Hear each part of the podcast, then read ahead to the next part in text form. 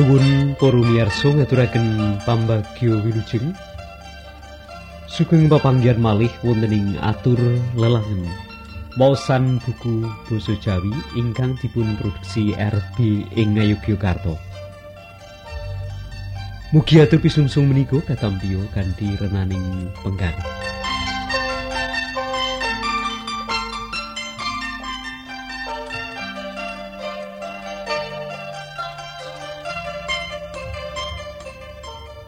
Menggah semanggi badhe ngaturaken cariyos.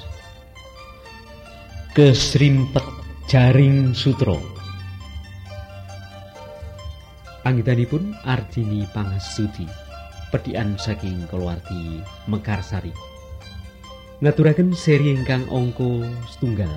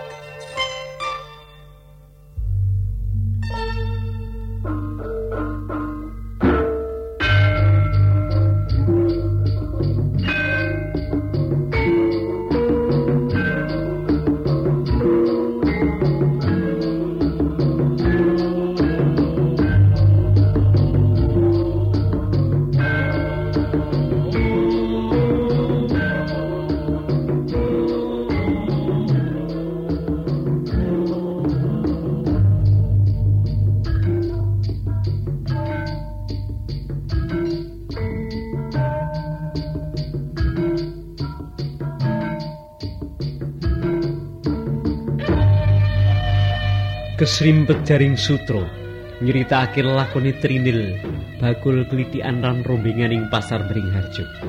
Sarta karya bojone sing gaweane adol buku lan majalah lungsuran. Trinil lan karya wis rong taun anggone bebrayan. Nanging durung diparingi momongan. Mula mindah senengi nalika bayi sing tansah diantu-antu mau lair. Banjur dijenengi Saraswati. Uripe karyo sak brayat mung prasaja lan pas-pasan manggon ing omah kontrakan pinggir kali Jodi. Sawijining dina karyo nemai kacilakan ing prapatan Gondomanan.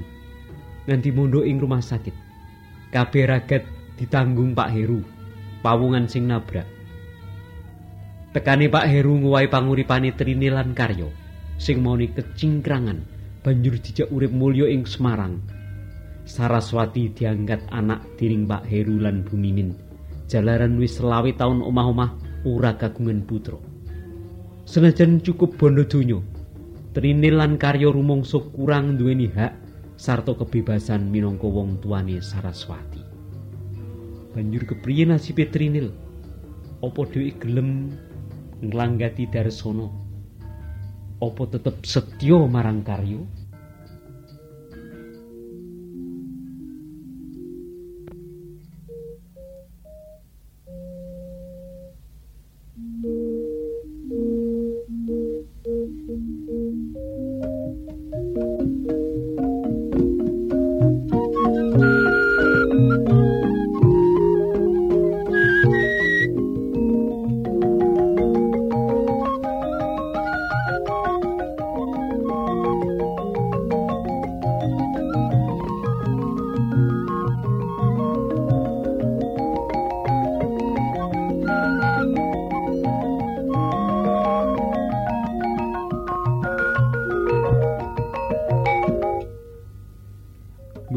Saka rong taun Trinil oleh omah-omah karo karyo. Nanging kok ya durung diparingi mumungan. Satemene dheweke wis ngarep-arep banget tekani jabang bayi kang bakal ngangetake suasana rumah tanggane. Saben bengi mung glibak-glibuk wong loro rasane kok ora kepenak. Luwih-luwih yen pinuju ditinggal lunga bengi dening sing lanang. Sak perlu rondo utawa jagung. Trinil rumangsa nglangut tenan. Nanging yen ngelingi panggautane sing lanang apa dini dheweke dhewe sing bakul klitikan. Pepinginan duwe anak sing kaya-kaya notol ing dodo kuwi sanalika dadi mbleret.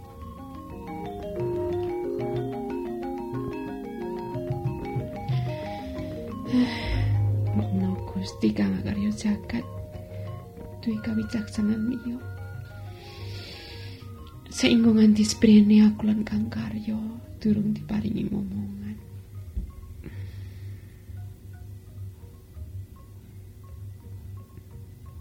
Kait mau kok katon delok-deloki ana apa to, Nil? Pitakoni Mbok Di Karminah sing buka dasaran jejer karo dheweke. Wektu kuwi pasar pancen lagi sepi. Sing sobo mrono mung wong siji luru. Kuwi wae kadang ora nganti tekan ngarep dasarane. Trini lopo dene Mbok Di Karminah sing manggoni paling pojok. Ora apa-apa kok Mbok Di. Ngrasake pasar pirang-pirang dina iki kok sepi kaya kuburan. Kesok aku sih lagi kepayon siji. Badine kang bayar pajak kioswe ora cocok. Wang Suklani Trinil karo Wik Noto dagangani sing kejaba peniti jungkat susuk kundi lan sak pituruti uga isih ngadep klambi rombengan. Ah, kok wok. Sakwise kios dipindah dhuwur. Karo mangsaku sing padha mrene slot sithik. Mbok menawa padha aras-arasen munggah. Lho, bojomu rak yo isih dasar ing njaba lor pasar kae to. Heeh. Ing kono pepayone kadang-kadang ya lumayan, Mbok Di. Aton ora pas lagi rahasia wae. Ule umung-umungan mandek. Mergono wong teko. Monggo Mbak Yu. Badhe ngersakaken menapa? Monggo. Saya ini kisah lho. Ujari Trinil nawakake dagangane. Mbok Karminah uga ora gelem kalah. Semono uga bakul-bakul liyane.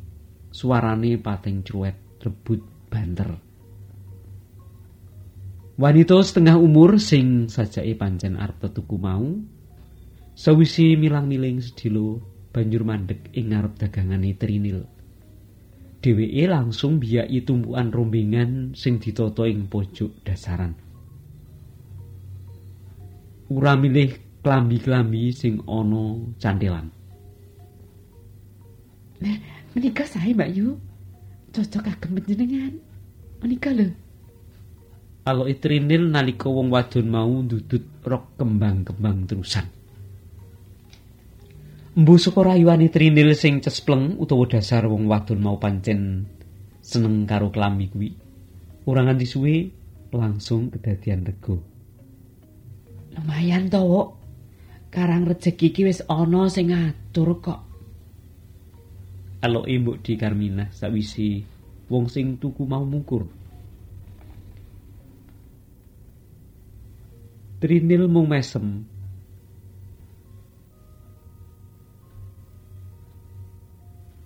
Banjur ngringkesi dagangani sebab wektune wis ndungkap sore.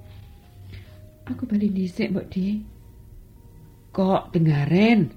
Rada gasik. Rak durung ono jam apa to iki? Iya, Mbok Di. Arep mampir nempur belanja janganan barang kok. Rumah ora apa-apa. Rampung kono kuwi mengkono Trinil langsung jumangkah. Ninggalake kiose. Dewi langsung tumuju menyang los janganan. Rampung apa perlune banjur ngampiri sing lanang sing buka dasaran ing los pasar saperlu bali bareng-bareng.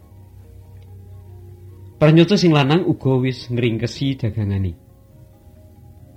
Dewi nganyer ing tilas dasarane ngenteni tekani sing wadon.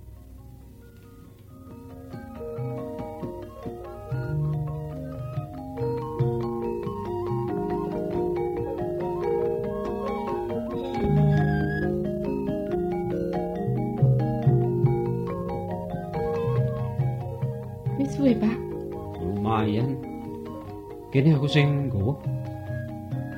Aloke sing lanang karo nyaut petukan glimpu isi sandangan rumpingan. Dagangane sing wadon. Dini dagangane dhewe sing arupa buku-buku lan majalah lungsuran wis dititipake ing papan penitipan ing sajdahe pasar kuno. Wong loro terus runtung-runtung bali. Soko pasar Beringharjo panggonane bebakulan. Sak temeni omahe isih rada adoh. Nanging kepeksa diriwangi mlaku. Arep numpak bis kota yo iman-iman. Sak nyangan wong loro yo wis 700 dhewe. Yen mangkat terus karo mulih njur pira? Harak 1400 repis. Gunggung semono kuwi kanggone Trini lan bojone wis klebu akeh. Mergo sedina bebadeni durung karuan yen bisa nganti 5000 rupis. Satemene karya bojone wis ajak-ajak numpak pit wae. Wong senajan elek-elekan ing omah yono pit. Nanging Trini ora gelem. Wedi wong dalane rame banget. kendaraan gedhe cilik pating sliver. Kamangka sing lanang yen numpak sepeda gak iguk ngono. Priye mengko yen ing tengah dalan moro-moro diseruduk bis saka mburi utawa diantem kendaraan liyane saka ngarep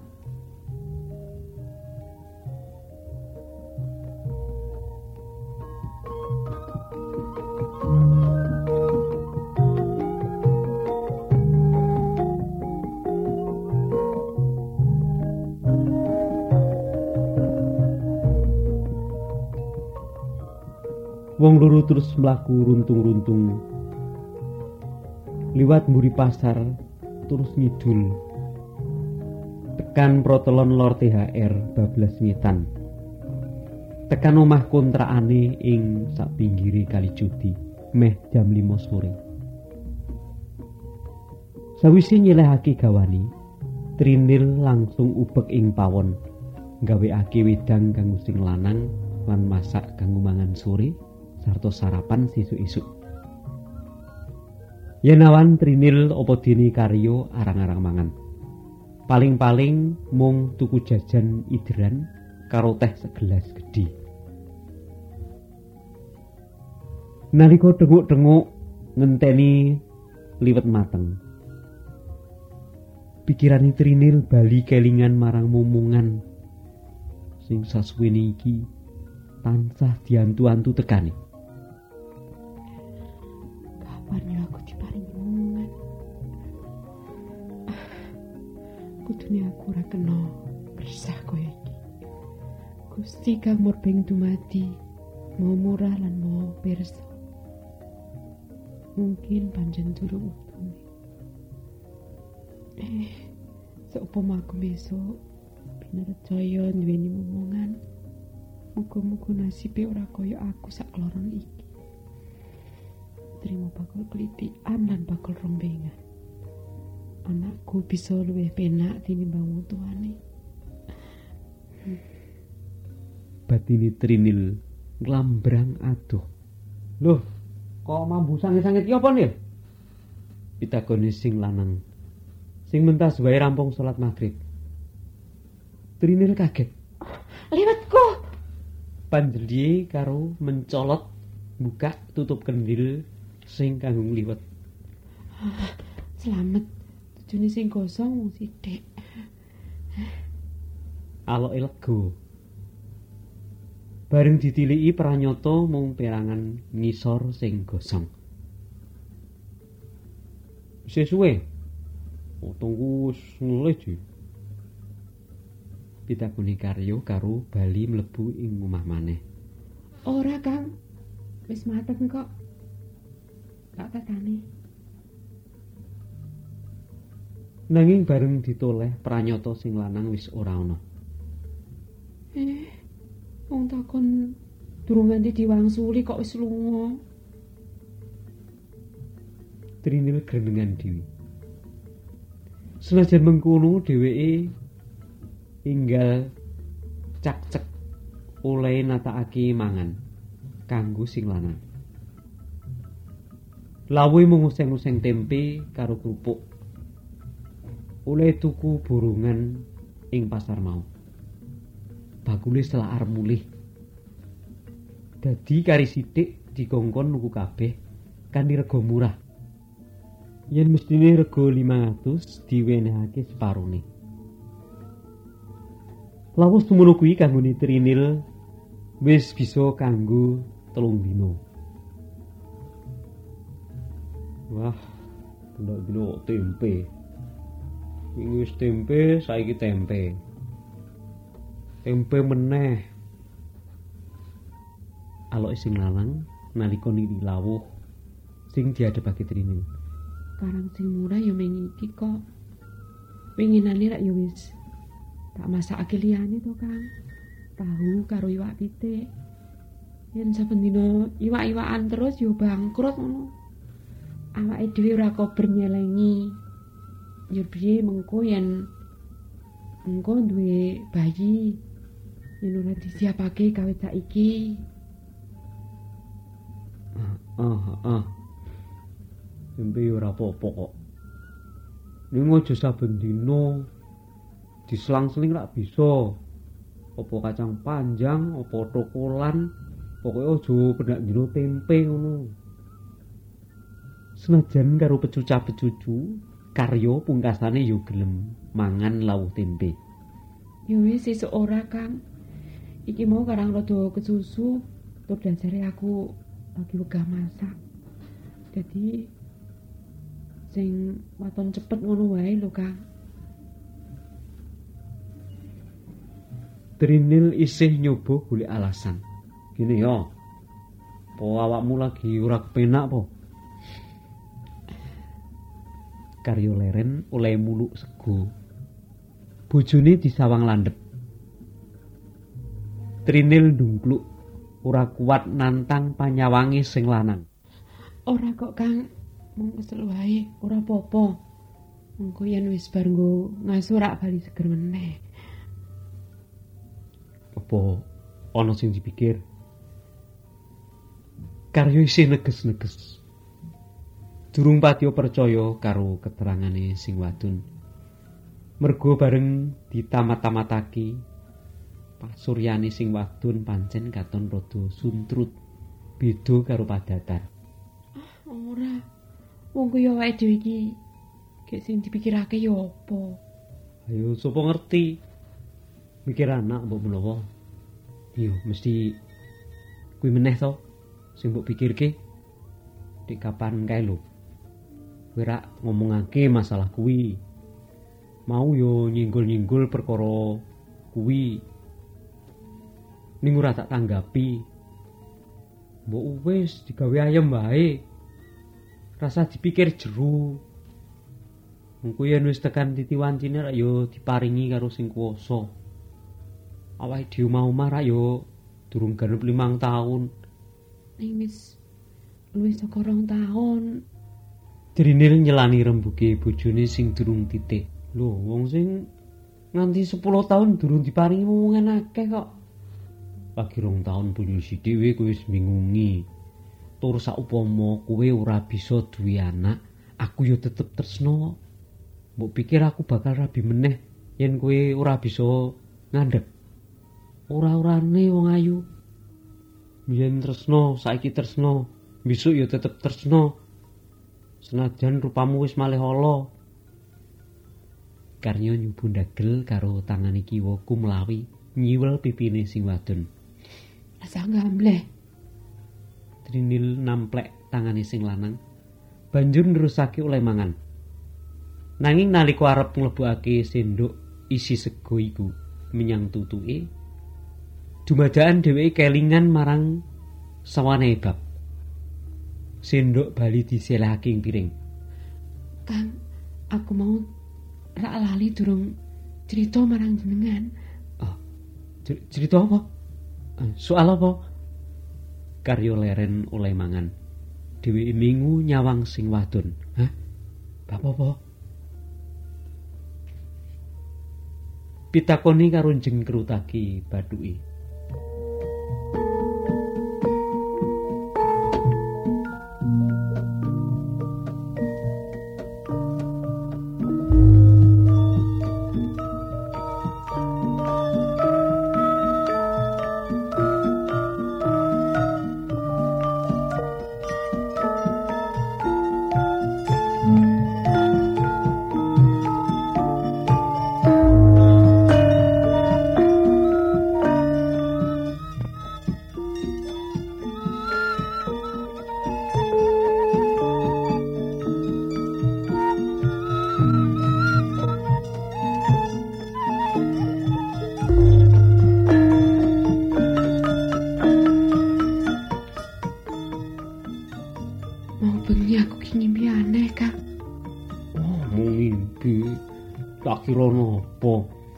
diwasaku deg-degan. Nang ngimpenku rasane kaya temenanan kok Kang. Mau aku ora kelingan ning sore iki aku kok dadi kelingan meneh. Aku ngimpi weruh para widodari padha jejogetan nari ngubengi aku. Dadi posisiku ing tengah-tengah Kang. Ah paling gue mung impen-impenan wae. Soale mau bengi sak durunge mapan turu kowe rak tak critani Bapak Ayang. Tumanggape karyo. Dheweke pancen baut yen crita ngenani lakon-lakon wayang. Soale biyen nalika isih cilik tumekani remaja senengane nonton wayang. Dadi meh kabeh lakon-lakon wayang dheweke apal. Trinil kurang seneng karo tumanggape sing lanang mau. Apa wong mau bengi sing diceritakake rak bab Pandhawa anggone kasukan dadu lan kajuligane sengkuni. Ora nyinggol-nyinggol soal widodari babar blas. Mosok dikandhakake impen-impenan. Wi ketemu pirang perkara. Batine Trinil nanging dheweke ora kandha apa-apa diterusake anggone mangan. Senajan sak temeni wis kilangan selera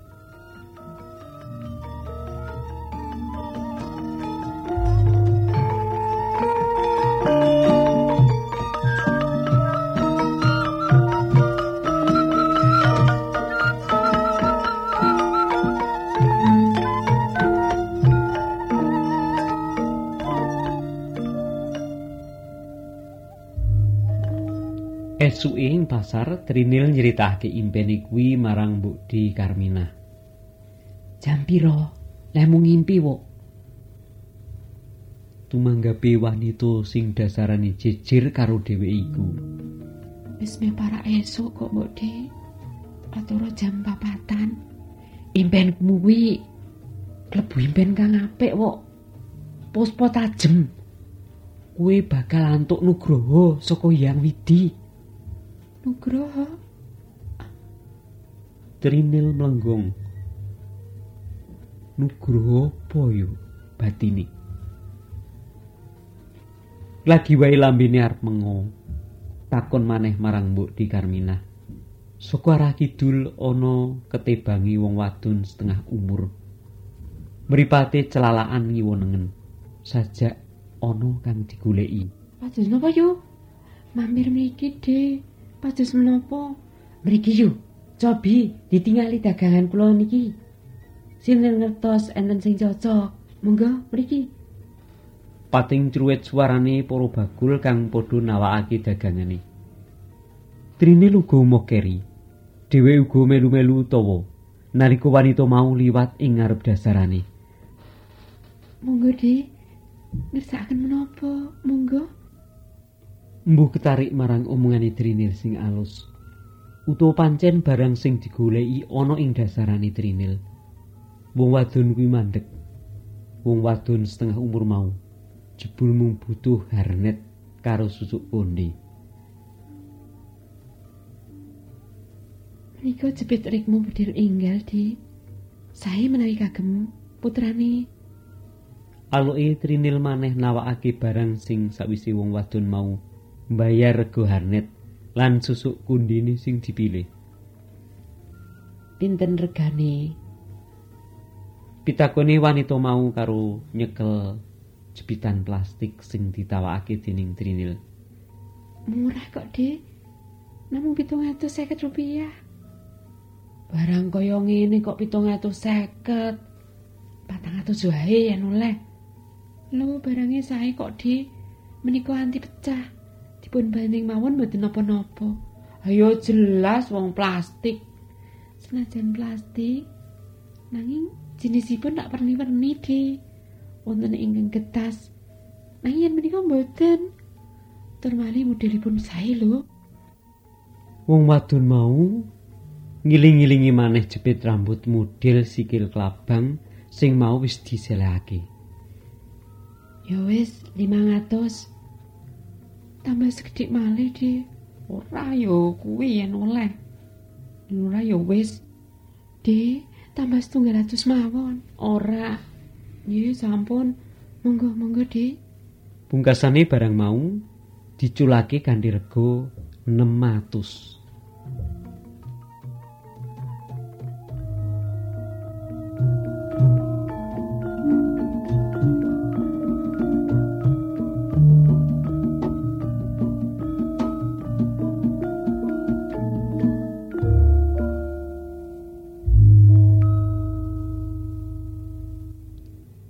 Badi 150 rupiah. Lumayan batini trinil. Bakul cilik kaya trinil pancen ora bisa ngarep-arep badi kang akeh. Soalnya modale uga cilik. Dagangane ya cilik. Lan sing tuku racake uga mung wong cilik. Nanging senajan dikaya ngopo? Trinil isih tetep matur nuwun marang Gusti kang murbeng dumadi. Awit senajan dagangan kang diadep mung cilik. Nyatane asile saben dinane ya lumayan. Paling ora kena kanggo nyukupi kebutuhan pokok. Tuku beras lan janganan. Dini hasil saka sing lanang bisa kanggo keperluan liyane.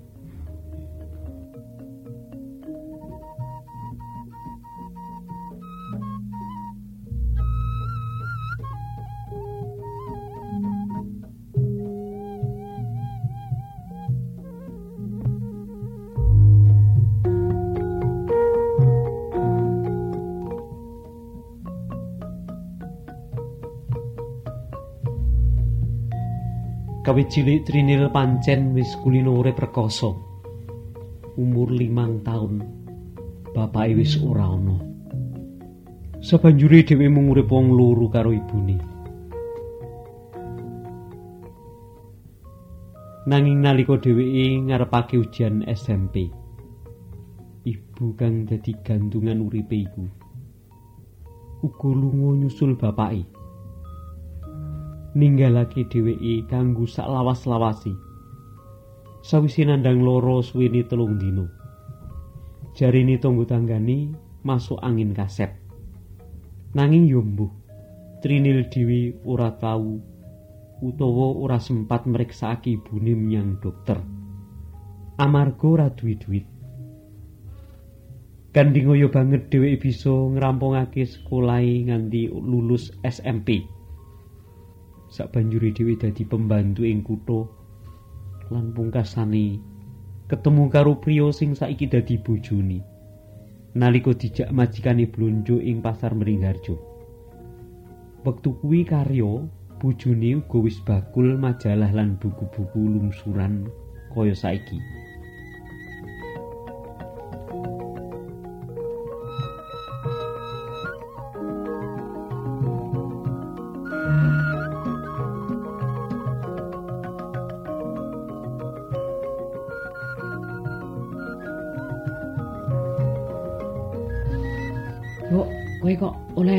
apik-apik iki kondi?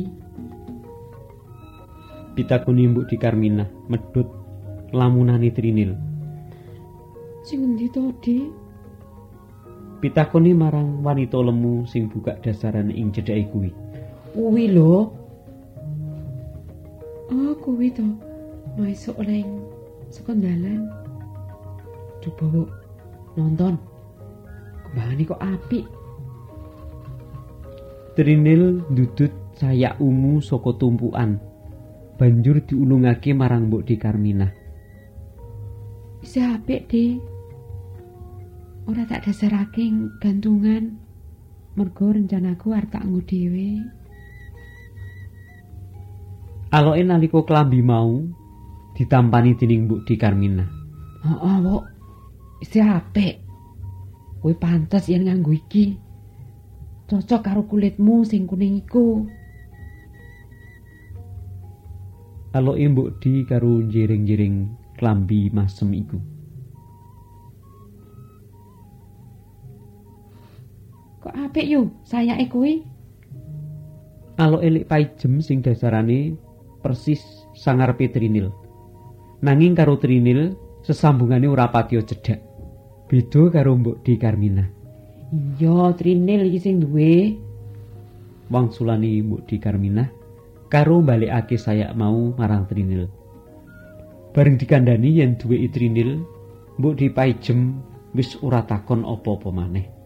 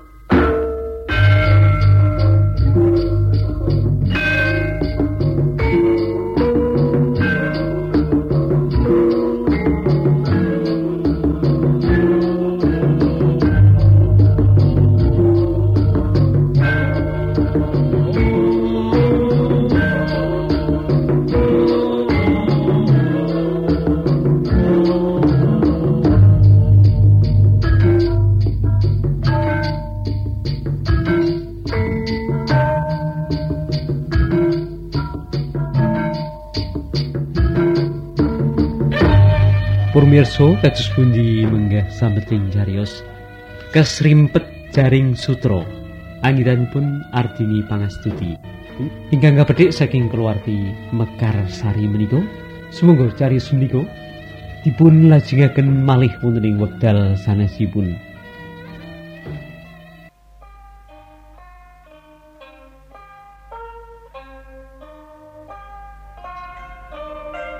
cekap semanten atur lelangan wawasan buku basa Jawi ingkang dipun produksi RB ing Ngayogyakarta.